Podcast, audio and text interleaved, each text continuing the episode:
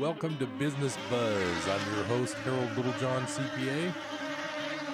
I'm here with a heavy heart as the Camp Fire has just made a mess of so many things. I've been experiencing new messages every day. I just had another one today from a brand new client I had just worked with a week ago, and they also lost their home completely in the Camp Fire. My feelings and thoughts and prayers go out to everybody who's been damaged, hurt, uh, in trouble, having to move. It's just a terrible situation. What I wanted to do today was try to help out some people who might be going through that type of problem. I'm not an insurance expert. I'm actually in the process of uh, becoming one and learning a lot more about it. As of right now, though, I am not a licensed insurance person, but I want to share an article that I just found. My experience with catastrophic insurance problems is virtually nil. The closest I've come to having experience with large insurance claims would be the fact that my parents had a couple of damaged things in the Bay Area when I was younger. And I do remember that they hired attorneys to help them with the insurance company. In other words, the insurance company might want to cut some corners. I do believe there's going to be a difference, though, between a catastrophic complete loss of a home which really doesn't have too much arguing about things, I don't think, other than your limits and your dollar amounts and whether you have replacement cost or or uh, replacement value or cost, things like that. Your policy is going to be very important right now. When you have a situation where part of your home is damaged and it needs to be repaired, that's where you're going to run into possible problems with your insurance company not wanting to spend what they should spend to get your home put back the way it was. In a case of a catastrophic one, I believe there'll be different problems. I was just trying to explain that the closest I've come personally to hearing about catastrophic claims is this, and I do know that my parents actually hired an attorney to be the go between with the insurance company to make sure that all the proper repairs got done. That's all I know. I've got an article here. It's called Nine Tips for Filing Insurance Claims After a Catastrophe. And it's by a author named Bernice Ross, and I believe it's from September 18th of 2018. Now, some of this article does mention quite a bit about flooding because that's what the recent disasters have all mainly been the hurricane things until these California fires again. So I'm going to just skip over the part of this that talks about floods. We're not in a flood situation here. We're actually in a drought, I believe. So that's kind of the opposite. I'm just going to read some of this article because I think it'll be helpful if you are just now starting the claims process. You've probably already talked to your insurance company. You might have already gotten a check to cover some uh, stay and some motel and some displacement uh, fees and things like that. But I'm just going to read some of this because it's it's there's some real good information here that I wasn't aware of before. Whether it's a hurricane like Florence, a tropical storm like Lane, or a flood, tornado, earthquake, or fire, it can take years to resolve a major insurance claim and restore your property. In 1994, I sustained over $100,000 of damage to my house from the Northridge earthquake. My insurance company gave me the runaround for three years until I hired a public insurance adjuster who finally got them to settle.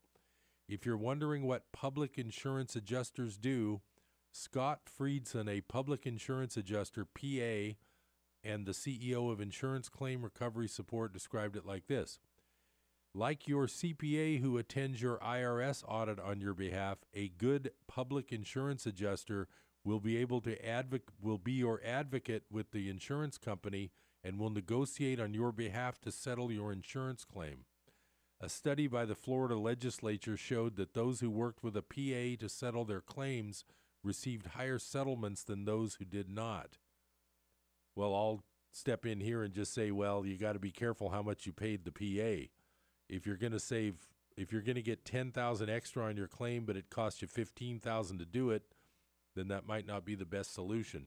I have no idea what these people charge or how they charge it, but it, I would say it's definitely something you might look into because these insurance companies I do know that the insurance companies can all be a little different and some can be a little nicer than others when you're dealing with these kinds of large claims. I'm going to keep uh, keep going here. Uh, let me see. The tips. Uh, the first tip is be safe, and then they talk about how Houston, New Orleans, and Florida um, mold develops in floods. That's probably not the issue with most of the people here in the Camp Fire with the Camp Fire uh, disaster that just happened. Okay, here's where it gets uh, important here. Immediately notify the insurance company that you have a claim.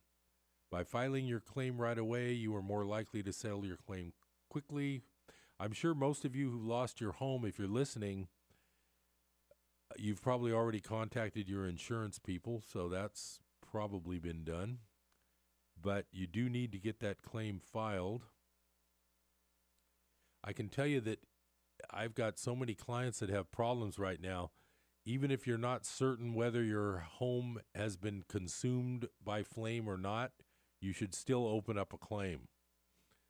You don't want to wait until later. It's always better to do these things early rather than late. That's why you pay the insurance company in the first place.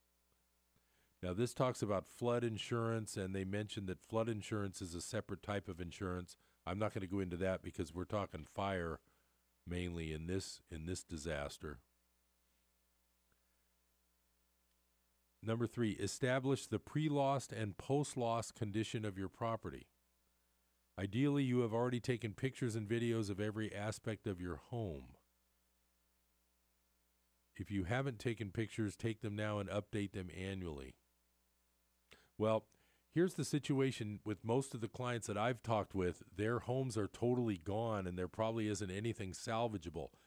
I think one of your main issues that you can start working on part of your insurance part of your insurance policy is not only to rebuild your home but it's to replace your personal property the non-real estate things that are gone examples of that would be your refrigerator your washer and dryer if they're not built in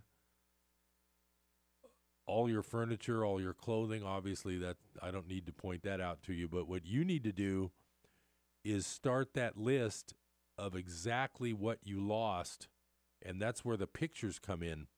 If you have good pictures or video walking through your home, you'll be reminded of things that you might have forgotten you even had.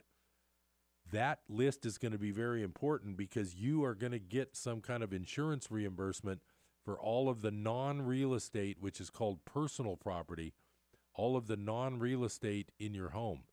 Now, a vehicle, of course, will have its own policy that you'll have to make a claim for the vehicle, but something that's not a vehicle, I'm thinking something like a golf cart or anything that isn't actually have its own insurance, you're going to have coverage in your personal property section of your policy. If you've got some spare time, if you're hanging around with uh, without being able to go back to work, maybe you're at a shelter and you do have some spare time, you probably should start the list of all the personal property. I'm sure your insurance person has already helped you with these lists. They've probably handed you some paperwork to start filling out. It's just really important. And the reason is, if you think about it, you might not even remember some of the things that you put away in a drawer 10 years ago that you haven't really looked at, but you might have some family jewel. Now, jewelry is going to be a little different it gets a different treatment from insurance. So you'll have to look at your own policy to see what type of personal property is covered. But I do believe you're going to be reimbursed for furniture, clothing, all the basics of living that you're going to have would have been lost if you've lost your home to the fire. It's uh, the next part is uh, number four. Your policy requires you to mitigate damages To mitigate damages means taking steps to prevent any further damage. For example, if there's a hole in your roof, you must have the roof tarped until you can have it repaired. Now, this again is talking about a lot of flooding and water damage. In this case, I would imagine that I think the real problem here with this Camp Fire issue going on is that the persons that may have lost their home, number one, they might not even know yet. And number two, you can't get back in to even look at it. There's no way you can mitigate anything right now.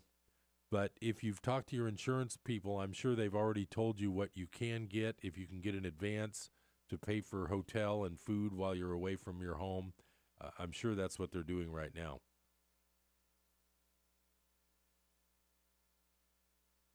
The good news, this thing says, the good news is that most states require insurers to reimburse mitigation expenses within 30 days. Well, that would be good, but like I say, this isn't the case of a flood or a partially partially damaged home.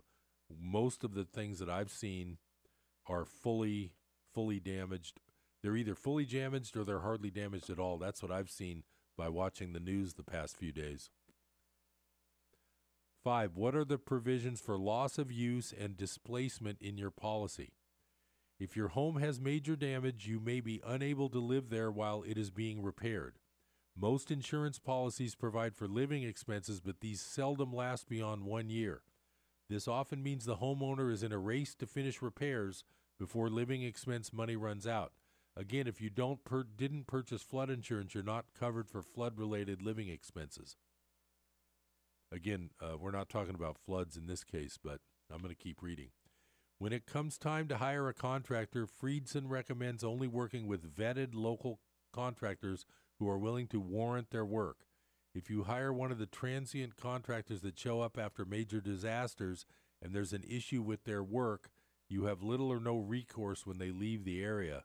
That's a great point. If you do, the problem we're going to have, I believe, in this giant Camp Fire disaster, how many contractors are going to be available that aren't transient? So I would say if you're working with someone who isn't an established local person, and I'll say those local people might be busy building their own, rebuilding their own homes, then you definitely need to make certain that the person that you're going to hire is fully licensed and has a track record, et cetera, et cetera, at the minimum.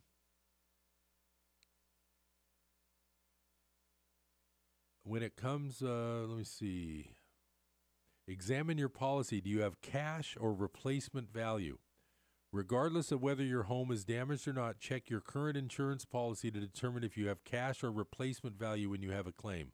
A cash value policy only pays on the depreciated value of your property. A replacement value policy provides you with the full cost of replacement and is definitely the best choice. If you don't have replacement value coverage, it's smart to add it now. And here's why. If you have a 20, 20 year old roof that is five years old and you have a 20 year roof that is five years old and you have a cash value policy, your roof would have depreciated 25%. If you had to replace the roof, you would only receive 75% of the replacement cost. If you have replacement value, the deductible is your only cost. Also, any settlement check you receive will be made out to you and to your mortgage lender. The lender will visit the property to verify the work has been completed before they countersign the check. Avoid lawsuits. If you file a lawsuit, your attorney will be working on a contingency basis while the insurance company attorneys bill hourly. In other words, the insurance attorneys have no incentive to settle because the longer they drag out the process, the more money they make. Their goal is to wear you down with depositions examinations, and constant delays. The bottom line go the PA route first. That's that public insurance adjuster route first, and only litigate when there is no other option. Okay, here's an interesting thing cost of hiring a PA. State regulations determine the fees PAs can charge. I'm coming up on that first break real soon. So we're going to continue with this also after the break. State regulations determine the fees PAs can charge. In most states, the maximum is 10% of the entire claim. If the homeowner has been partially reimbursed before hiring the PA, the PA can charge a higher percentage, but it can never exceed 10% of the total claim. Well, that's interesting. 10%, that's quite a bit of money. If you're talking about a $300,000 rebuild, uh, that could be quite quite expensive to hire one of these PAs. So you would have to decide am I in a position to pretty much be sure that by hiring this person I'm going to get 30,000 more than I would otherwise? That'd be that'd be kind of a tough call. And I'm not sure I'm not sure how that would work. So we'll have to just see on a case by case basis what's what's the smart way to go on that one. Well, that's our first break. I'm Harold Littlejohn, CPA. Stay tuned to Business Buzz. I'll be right back with some more insurance goodies. And I hope you're safe after that terrible disaster we've had in Butte County. I'll be right back. America's Best Value Inn of Oroville asks everyone to get involved in our community this holiday season. Whether it's a toy for a needy child, care packages for military members, or giving the gift of life by giving blood, you can make a difference and directly affect someone's life. This message from America's Best Value Inn at 580 Oro Dam Boulevard, East in Oroville. Give them a call at 533 7070. That's 533 7070. They're wishing everyone a happy holiday season. Hi, this is James McDonald, and you know, I didn't just stumble into Christian radio. Actually, I was personally impacted and had my life changed by Christian radio as a young man. And I bet the same has happened for you. Take a moment to contact your station right now. Let them know how their ministry has impacted your life. And might I suggest a gift? A financial contribution to help them continue and their passionate commitment to get God's Word to you. Hi, this is Rob Walter, host of Red Sky Radio with Rob Walter. This is a program that proclaims liberty to the captives of our beloved nation, where truth trumps political correctness and where the uncompromised Word of God exposes the works of darkness and sets free those held hostage behind the iron curtain of a shamelessly biased media. America, we have a trail to blaze. It's time to saddle up. It's time to ride. Join me at 7 a.m. on KKXX. Saturday mornings at 7 a.m. here on KKXX.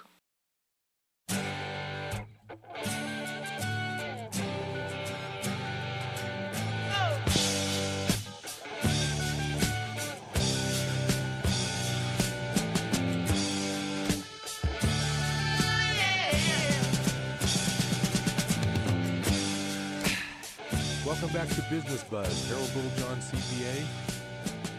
Here after the, well, during the Camp Fire, because it's not over yet.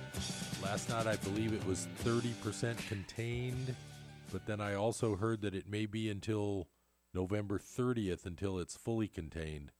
So there's still danger. Everybody, just like the sheriff says on those meetings they have on the TV, stay alert and don't be complacent. You never know what can happen with a fire and a wind wind coming up and all that. It's just uh, always dangerous until it's completely over. I'm going to continue with this article about catastrophic insurance losses because I'm sure a lot of you are involved in this right now. The next one I just talked about cost of hiring a PA. It can't be more than 10% of the claim. Then it says, number nine, this is the last part of the article avoid bad apples. As in any profession, there are good and bad apples. To avoid hiring the wrong PA, here's what to do ask the PA whether he or she ever does work for an insurance company. If the answer is yes, hire someone else who doesn't have a conflict of interest. I was going to guess that answer because yeah, you just it's it's kind of like whenever I meet somebody who's doing income tax work and they used to work for the IRS, my first thought is, oh, well, that's really good. They might have some insight as to how the IRS works. But then I think, and it's like, do I really want to go to somebody who used to do that? So that's just my own personal opinion. It's sort of like, well, I have mixed emotions when I hear about tax helpers who used to work for the IRS. Something about that bothers me. Okay, so I'll keep going about this uh, public insurance adjuster. Interview at least three PAs and ask for references. That's a public insurance adjuster. Ask the PA how long the process takes. Ask what is the average length of his or her file's number of pages. Some PAs do little or nothing because they're setting the homeowner up to be referred to an attorney. Aha. Also, inquire about what percentage of his or her cases are settled versus what percentage go to litigation or appraisal, a process that Friedson recommends that homeowners avoid. A major insurance loss means your life will be disrupted for many months to come. Friedson advises to give your insurance company a chance to do the right thing. Most companies will try their best to do so, but if it's not happening, consider hiring a public insurance adjuster to get the settlement you deserve. So that's the end of that article, and uh, I found it. Uh, I'm not sure of the website, but if you look up, if you wanted to read this whole article, I've read most of it for you here. Nine tips for filing insurance claims after a catastrophe.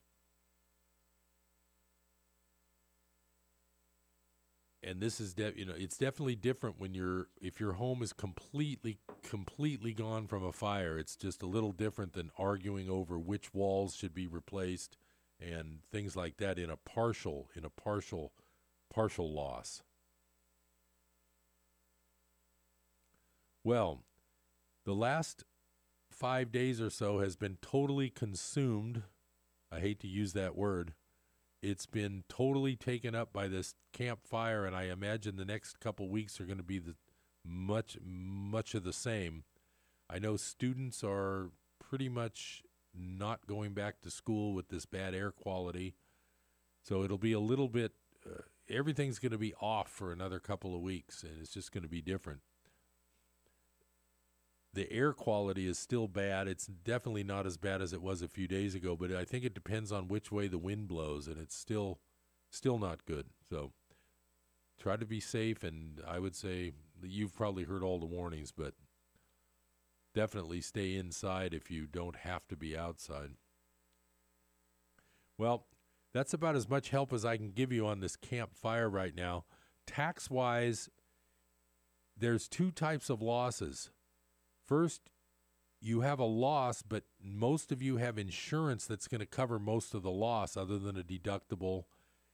That, for tax purposes, a casualty loss is only the uninsured portion. Number one, for a casualty, you have to make a claim if you do have insurance, which I'm sure you're doing. So don't skip going to the insurance thinking you'll save taxes and you're only going to be able to list the amount that's uninsured, and that could just be your deductible amount when it's all said and done if the insurance company takes good care of you. Here's the twist the new 2018 tax law virtually eliminated casualty losses from being deducted on a personal casualty, which your home is a personal casualty loss in the tax words. They eliminated casualty losses completely unless it's in a federally declared disaster area. I was looking that up yesterday just to see, and I don't believe the Camp Fire Butte County has been declared federally em, uh, a federal emergency area. I'm pretty sure it will be. But from my lookup yesterday, I don't see that it's actually been declared a federal disaster area.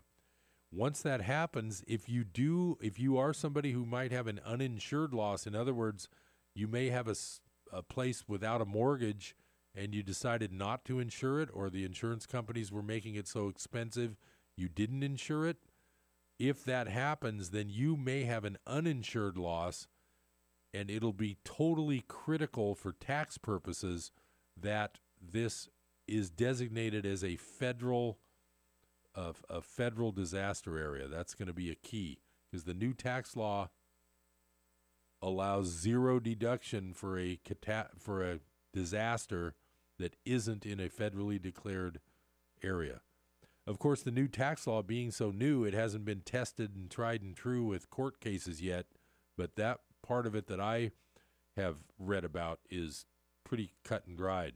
There's no more casualties unless it's in a federally declared uh, uh, catastrophic area, whatever they call those.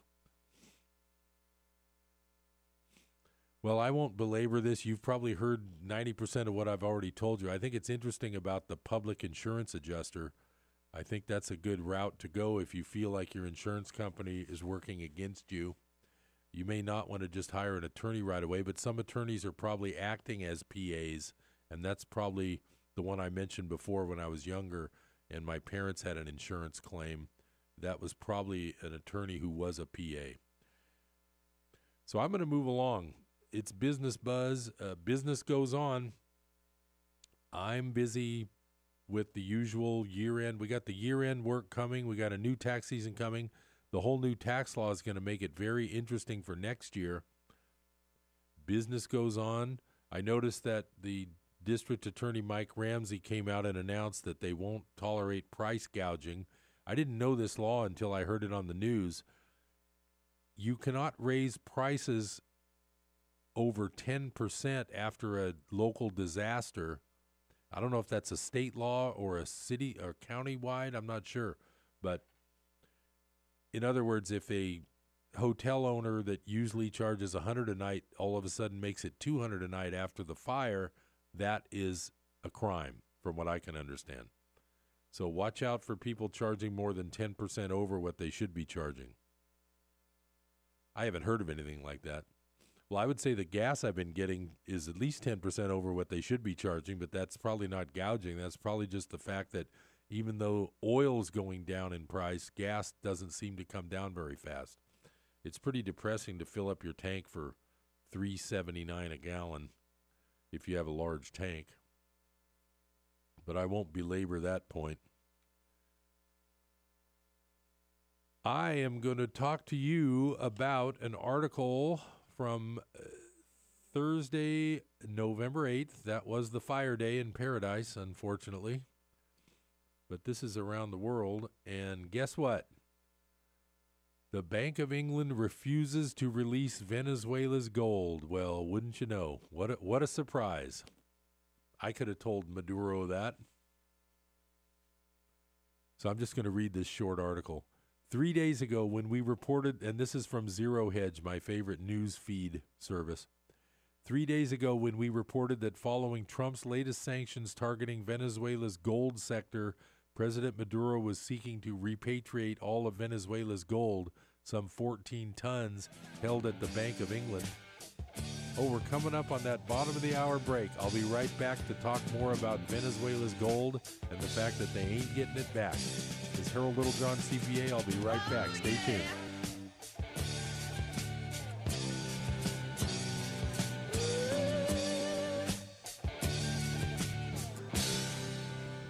Greatest and most difficult task is prayer. It always has been. Prayer is difficult, prayer is hard. Prayer can be a blessing, especially in the comfort of others. Sometimes you don't even feel like praying. Sometimes the pain is so awful, you don't know what to say. David Hawkins shares why we need prayer, especially when we don't want to pray. This week on Hope for Today. Tune in for Hope for Today, weekdays at 8 a.m. here on KKXX. The Journey with Annie Meadows. Honest, thought provoking. The Journey is a half hour program airing every week. Listen as Annie shares from her heart and life experiences with the belief that you can be free, you can be better, and you can take courage. Join us for The Journey with Annie Meadows, weekends at 12:30 here on KKXX. Retired school psychologist, and helping people was my thing. After my stroke, when Meals on Wheels started, I was on the other end of the stick, so to speak. My name is Julius Gaines, creative writer, poet, photographer. One in six seniors faces the threat of hunger, and millions more live in isolation. Drop off a hot meal and say a quick hello. Volunteer for Meals on Wheels by donating your lunch break at americaletsdolunch.org. This message brought to you by Meals on Wheels America and the Ad Council. Long-range missile reportedly fired this morning by Iran. It is a version 47,000 of the- acres burned. The news lets you know what's going on in the world, but a few things you should know about most news outlets. They don't make money if they don't get good ratings, and they all know that bad news gets good ratings. A violent terror attack outside the So the American more they inflate the bad news, the more gripping a story can seem. Turn off all that bad news and tune in here. We have a positive approach to life and always good news. Listen here. You found Life Radio, KKXX, AM and FM.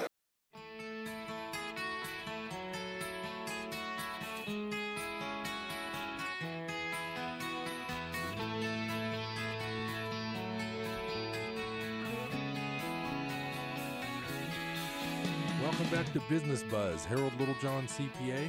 I was just uh, beginning to read a little article about Venezuela's gold. I'm always a, a big fan of gold. Oh, and I also wanted to mention if you if you took my advice and bought a little bit of gold to diversify your portfolio and insure your money, you could have put those into your go bag and you would have them with you when you leave your house. Now, that that does bring up the fact that having your having part of your money that's why you don't want to have all of your money in precious metals but you would want to have part as money insurance like I've told you before but that is one of the advantages.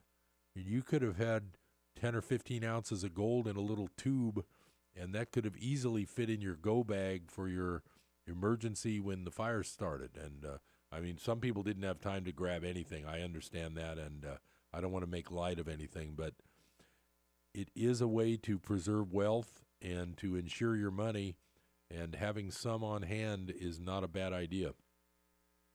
So I'm going to continue. Uh, Maduro was seeking to repatriate all of Venezuela's gold, some 14 tons held at the Bank of England. We cautioned that since the Bank of England, quote, sought to clarify what Venezuela wants to do with the gold, this suggested that despite Venezuela being the rightful owner of this gold, Venezuela was about to face challenges in getting it back. Today, the worst case for Venezuela's president was confirmed when the Times reported that the Bank of England has refused to release the gold bars worth just over $550 million to President Nicolas Maduro. According to the Times, the reason the Bank of England has refused to release is due to its insistence that standard measures to prevent money laundering be taken, including clarification of the Venezuelan government's intentions for the gold. Now, let's stop a minute and just think about that. If you own something, what right does the person that's supposed to be holding it for you as a service, what right do they have to ask your intention when you want it back? Well, that's exactly what happens in the post post 9/11 world, I'm afraid. There are concerns that Mr. Maduro may seize the gold which is owned by the state and sell it for personal gain, the newspaper said. Separately, as we reported on Monday, an official told, told Reuters that the repatriation plan has been held up for nearly two months due to difficulty in obtaining insurance for the shipment needed to move a large gold cargo. They are still trying to find insurance coverage because the costs are high, an official told Reuters. As we reported on Monday, Venezuela's gold located at the Bank of England was previously used as collateral until last year, backing loans up to several billion dollars from global banks. Maduro is not the first to attempt to repatriate the country's gold. Venezuela's late socialist leader Hugo Chavez, sensing which way the wind is blowing, and citing the need for Venezuela to have physical control of central bank assets, in 2011 repatriated around 160 tons of gold from banks in the United States and Europe to the central bank in Caracas. But some of Venezuela's gold remained in the Bank of England. Starting in 2014, Venezuela used this gold for swap operations in which global banks lent Venezuela several billion dollars with the gold as collateral. Meanwhile, as shown in the chart above, Venezuelan central bank statistics show the central bank's gold holdings by June this year had dropped to 160 tons from 364 tons. So I won't belabor the rest of this. It's just the idea that even countries, if they have gold, somebody else wants that gold and they do not want to let go of it. They don't want to give it back, period. That's the story of gold. When you think about it, gold has been money for thousands of years, but there isn't there just isn't enough to go around. If if everybody decides they want an ounce of gold, there won't be anywhere near an ounce of gold for everybody to own. It just it isn't there. Now, you may ask, well, where is the gold going? Okay. Uh, my next article answers that question. In fact, the title of the next article I'm going to look at is called Where is All the Gold Going? And this is from goldswitzerland.com. I have to give credit where when I want to re when I want to read something on air, I have to say where it came from. Excuse me, I have a terrible cold today. Where the gold is going is certainly no secret. While the West has not got a clue of the strategic significance of physical gold,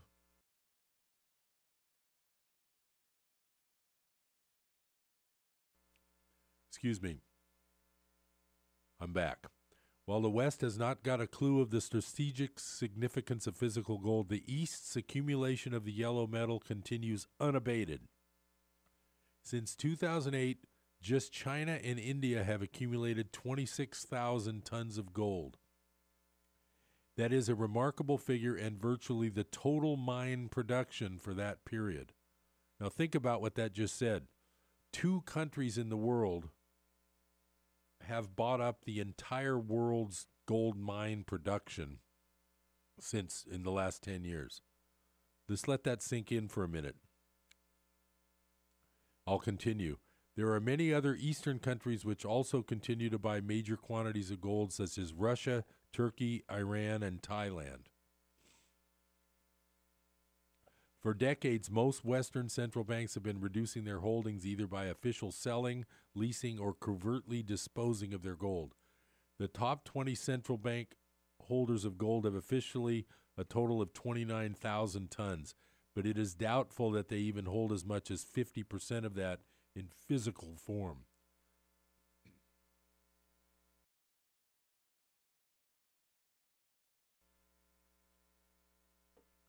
That's kind of scary. This article goes on No central bank publishes a physical gold audit. The U.S., for example, haven't had a physical full audit since Eisenhower's time in the 1950s. Therefore, it is impossible to ascertain what the true holding is. But it would be surprising if the U.S. actually had half of the 8,100 tons in an unencumbered physical form. If they haven't sold it covertly, they have most likely leased a major percentage to the market through the bullion banks.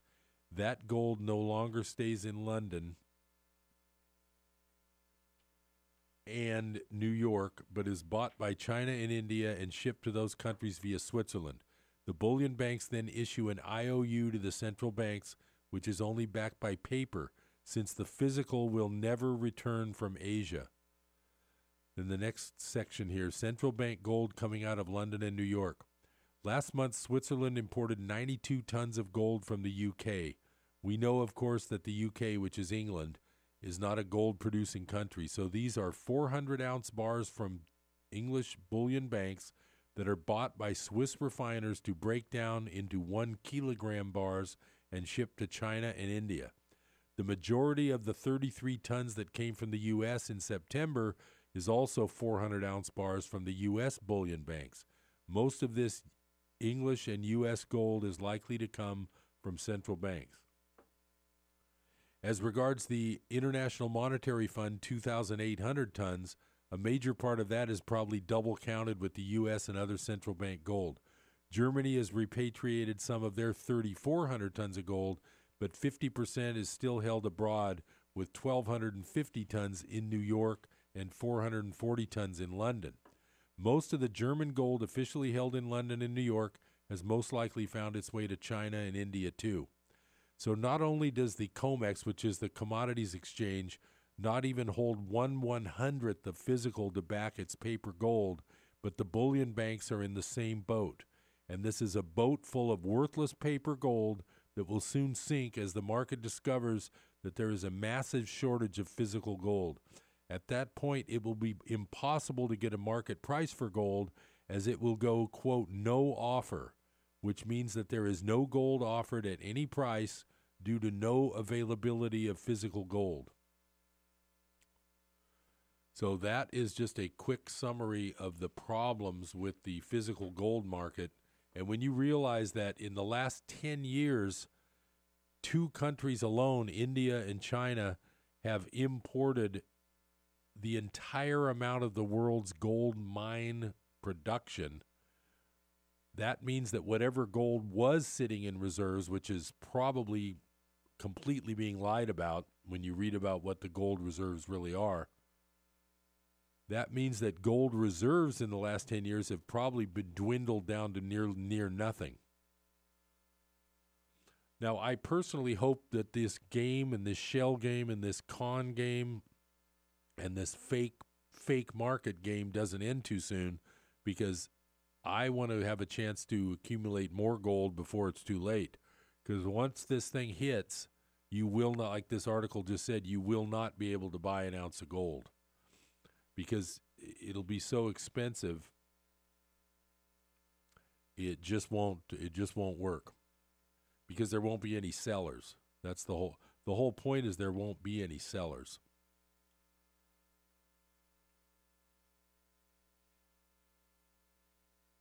Now, moving along, we're coming up on that uh, final break of the hour uh, to the quarter hour, and it's just been such a hectic, heavy last few days with this Camp Fire disaster. It's really weighed on everybody's.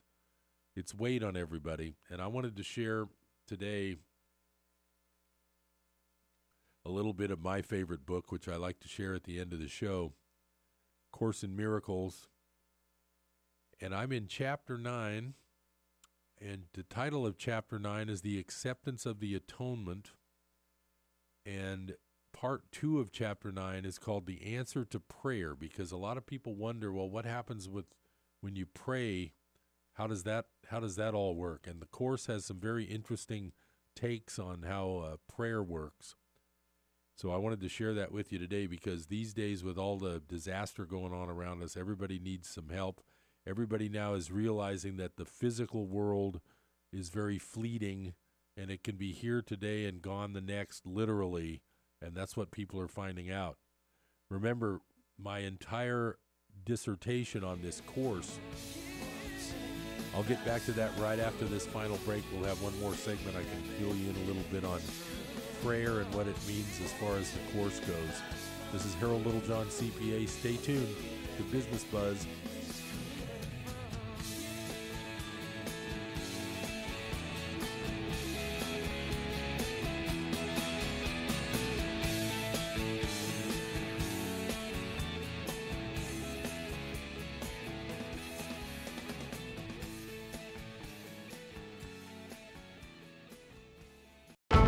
From the Pacific Justice Institute, this is The Legal Edge, defending your rights as a Christian, a parent, and a citizen. Here's Brad Dacus. The city of Des Peres, Wisconsin enacted an ordinance to purportedly reduce discrimination. Well, it imposed requirements on hiring, firing, facility use, and even advertising. Folks, these restrictions even apply to churches and religious organizations with limited exceptions. In practice, this ordinance favors the LGBT community and could mandate Christian organizations to engage in business practices that are in direct opposition to their biblical beliefs. Pacific Justice Institute is in court proceedings representing five churches and a Christian radio station to preserve their religious liberty. The Pacific Justice Institute provides legal representation to individuals without charge. Learn more at pacificjustice.org. That's pacificjustice.org. When is the best time to talk to your family about staying in touch during a disaster? When floodwaters reach your door? When wildfires are engulfing the edge of your neighborhood? Or an earthquake is destroying buildings? Or is the best time perhaps today? During a disaster, you may not be able to stay in touch with your family or friends as easily as you think. Go to ready.gov/communicate and make your emergency plan today. Don't wait. Communicate. Brought to you by FEMA and the Ad Council.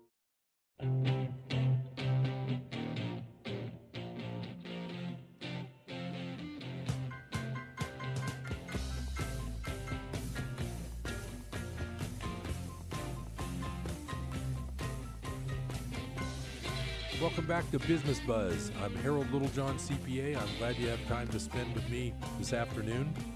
It's been a bad, bad past few days in Butte County. I hope everybody's staying safe and getting safe and but what I was saying is that the the basis of the course is that there's two there's basically two sides to your mind and most of the problems you have are called level confusion. One of the things I noticed I was watching the TV news about the Camp Fire problems and they had some children from Paradise who I think it was Paradise Middle School were down in Chico playing basketball and getting together with each other after not seeing their friends for 3 or 4 days.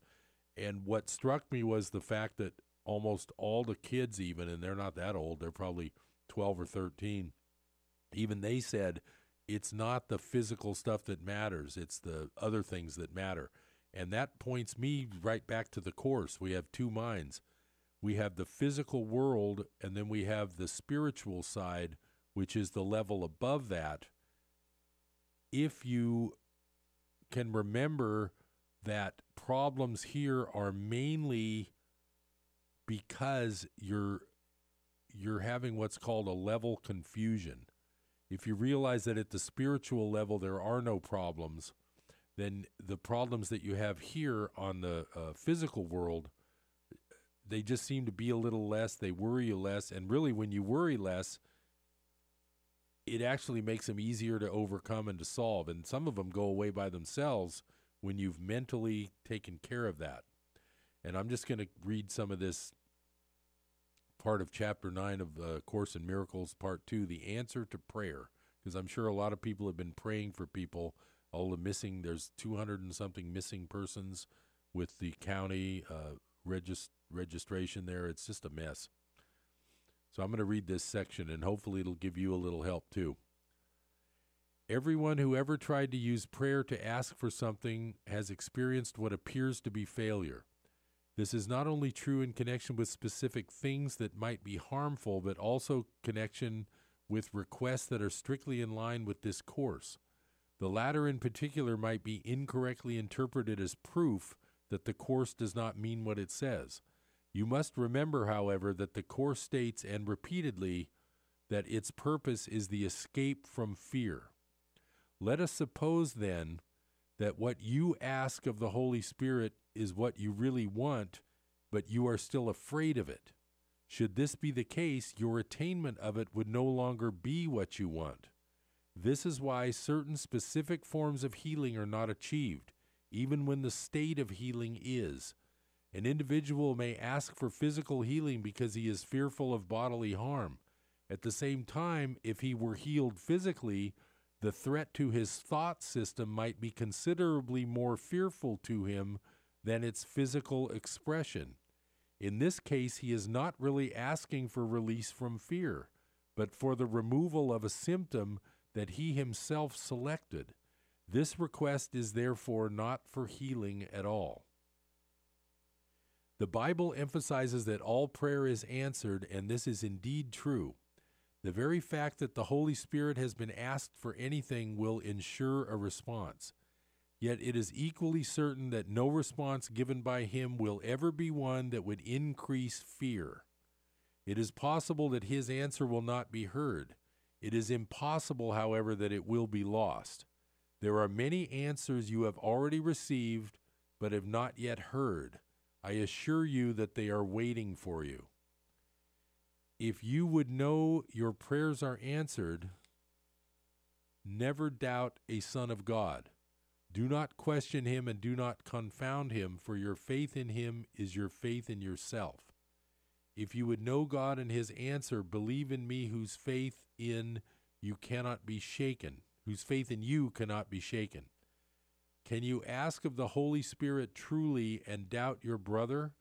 Believe his words are true because of the truth that is in him. You will unite with the truth in him, and his words will be true. As you hear him, you will hear me. Listening to truth is the only way you can hear it now and finally know it. The message your brother gives you is up to you. What does he say to you?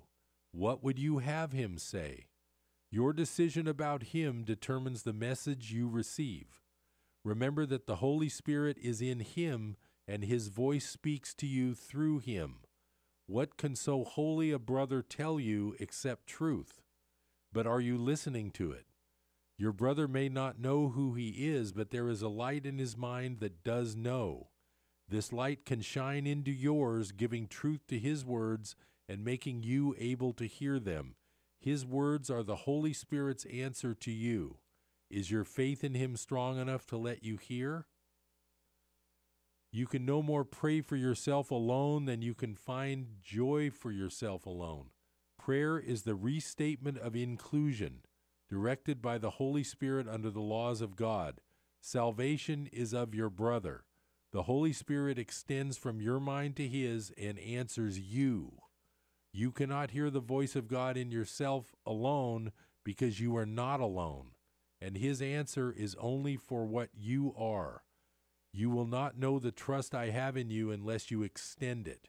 You will not trust the guidance of the Holy Spirit or believe that it is for you unless you hear it in others.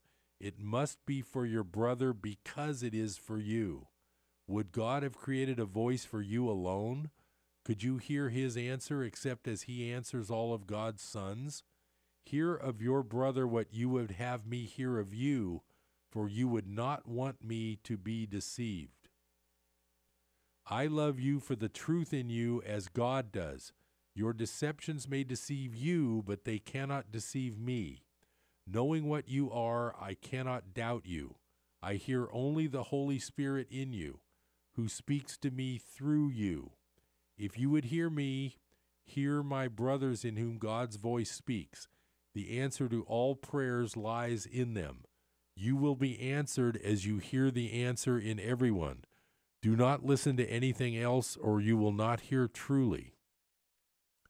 Believe in your brothers because I believe in you, and you will learn that my belief in you is justified. Believe in me by believing in them. Be, I'm sorry, believe in me by believing in them for the sake of what God gave them. They will answer you if you learn to ask only truth of them. Do not ask for blessings without blessing them, for only in this way can you learn how blessed you are. By following this way, you are seeking the truth in you. This is not going beyond yourself, but toward yourself. Hear only God's answer in His sons, and you are answered. To disbelieve is to side against or to attack. To believe is to accept and decide with. To believe is not to be credulous, but to accept and appreciate. What you do not believe, you do not appreciate, and you cannot be grateful for what you do not value. There is a price you will pay for judgment because judgment is the setting of a price, and as you set it, you will pay it. If paying is equated with getting, you will set the price low but demand a high return.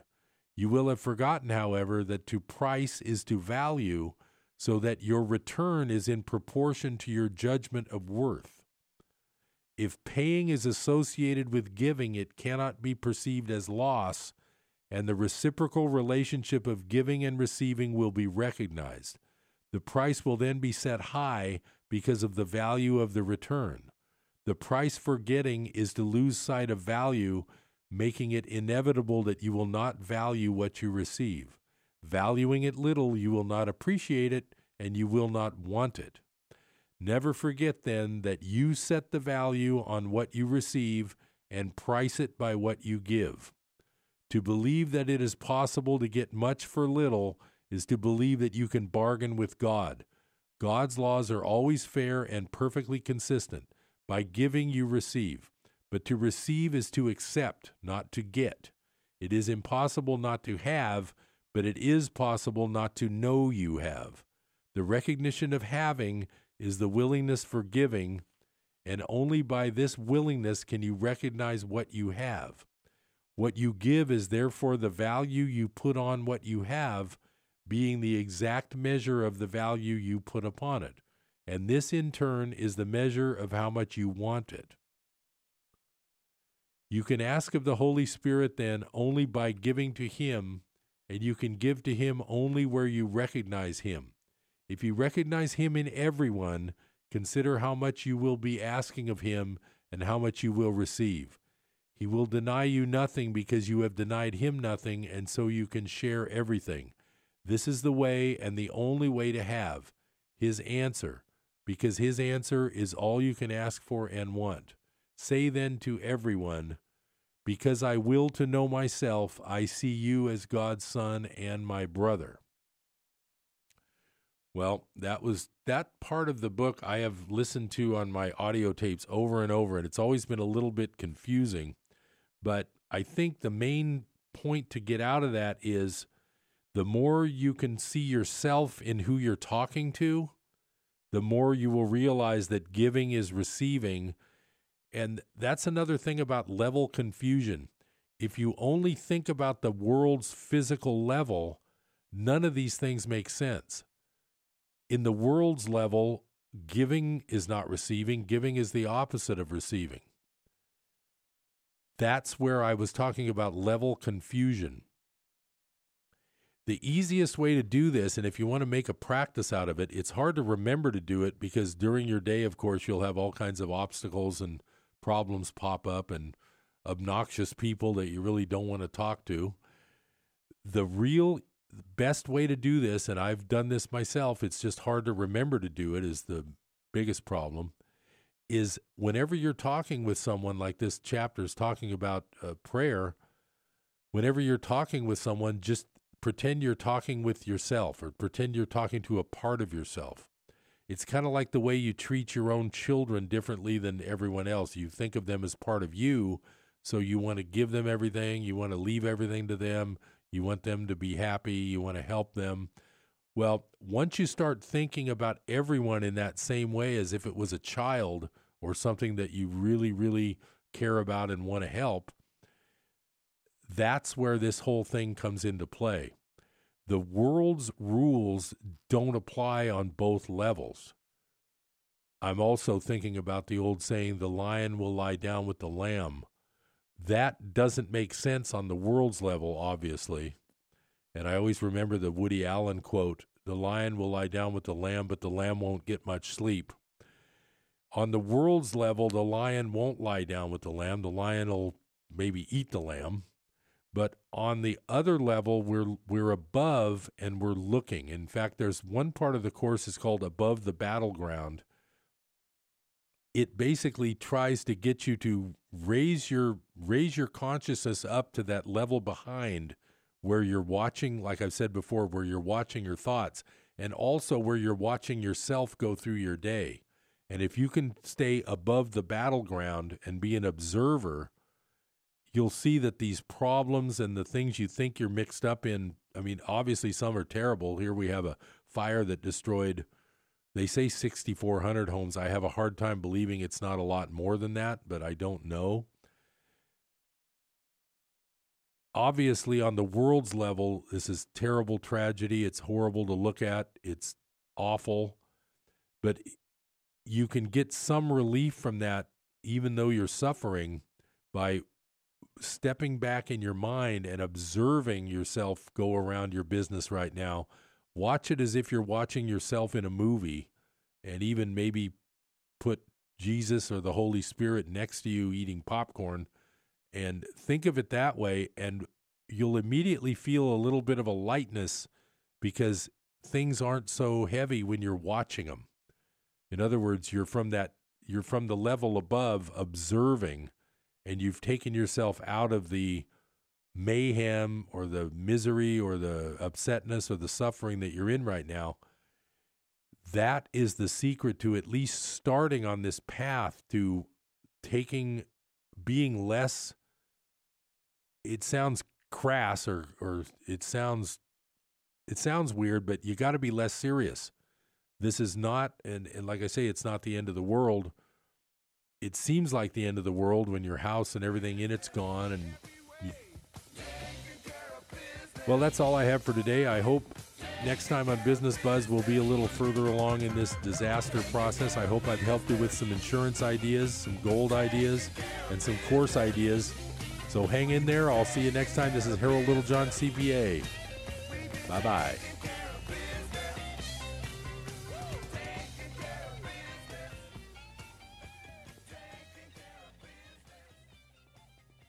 KKXX Paradise K280GL Chico and K283AR. News this hour from townhall.com. I'm Keith Peters. Santa Ana winds continue to push Southern California's Woolsey fire. Los Angeles County Fire Chief Daryl Osby says they expect the number of structures destroyed by the wildfire will be higher than the hundreds counted so far. In the footprint of this fire, there's approximately 57,000 structures. Um, unfortunately, today, we, as our burn assessment teams are doing their assessment, they have identified 435 structures uh, that are destroyed. They're walking many canyons by foot. In Northern California, CAL FIRE Battalion Chief Matt Wallen says even though the firefighters are worried about their own homes and property, they have a job to do. This is what we do. It's hard to just see it, you know, to, to stand by in your own community and not knowing you have the skill sets to uh, mitigate it for other neighborhoods that are still threatened and not do anything about it. Fire officials say crews have made a lot of progress. The firefighters on foot and in bulldozers are working south of the town of Paradise.